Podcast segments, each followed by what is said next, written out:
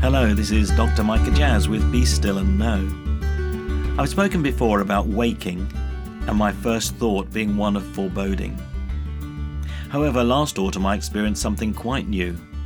I awoke with a sense of being bathed in love. I felt a rich and deep inner contentment and well-being. I knew I was with God, and this was God's love.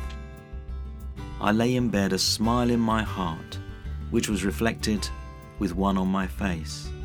I lay on my back and prayed with hands lifted up. I truly was deeply satisfied within myself, and I took those waking moments fully to enjoy this state of grace. I always pray, albeit briefly, as my head hits the pillow at night. I'm fortunate in that I quickly fall asleep. I therefore often fall asleep even as I'm praying. Some nights I'll pray aloud for Jayne and myself, but only as and when the moment takes me to that place. I want to remind myself of the presence of God with me at all times. It was as though this acknowledgement of both my desire and need for God expressed in prayer, even as I entered sleep, continued throughout the night. As I woke the next morning, not only had I found God without being conscious, but God had found me. We were united, and all I could do was give thanks, pray, and bask in God's mercy and grace. All such experiences are, of course, subjective, and for good reason. We can accept them as signs of God's grace or rationalize them with some psychological explanation.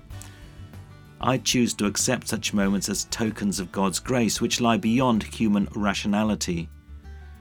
God's presence can only ever be subjective and is no doubt experienced in different ways by each one of us. I'm grateful that in our church, Jayne and I are part of a group which shares stories of where we have encountered God during the past week.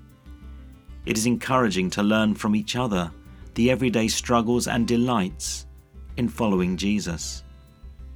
This approach is personal and practical, keeping us from talking about God in a theoretical way. In St Cuthbert's Oratory, one of our core values is hospitality. We therefore often feed people.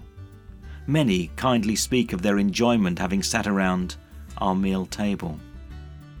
One thing is certain. I know when I have dined well, I feel full and satisfied. I am content and relaxed. So it can be with God. When I feed off the bread of life, my spirit is nourished. I'm spiritually content and satisfied. I sit relaxed, filled with the love of God. It is an experience I shall, of course, grow hungry again. There are unfinished tasks to attend to, yet just for these moments I relax and enjoy my contentment, reflecting on God's grace with great joy. As we enter into the God space today, do you find satisfaction and contentment in feeding from God's grace? It may be that you can start to feast upon God's grace through regular and focused prayer.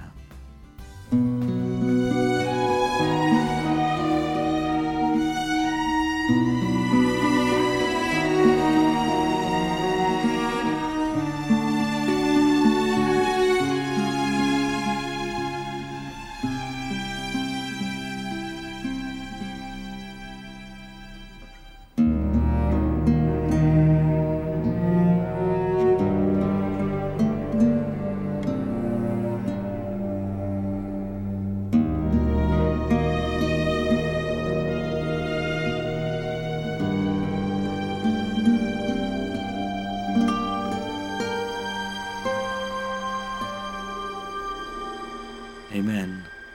I do not go in search of such contentment as I've described. It is always at God's grace and discretion. Yet I relish those moments in which I find it and am found within it. Now please write to me, micah.jazz@premier.org.uk, and together we can explore who and where God is in our walk of faith. Also visit premier.org.uk/Voice of Hope and join our growing Voice of Hope family.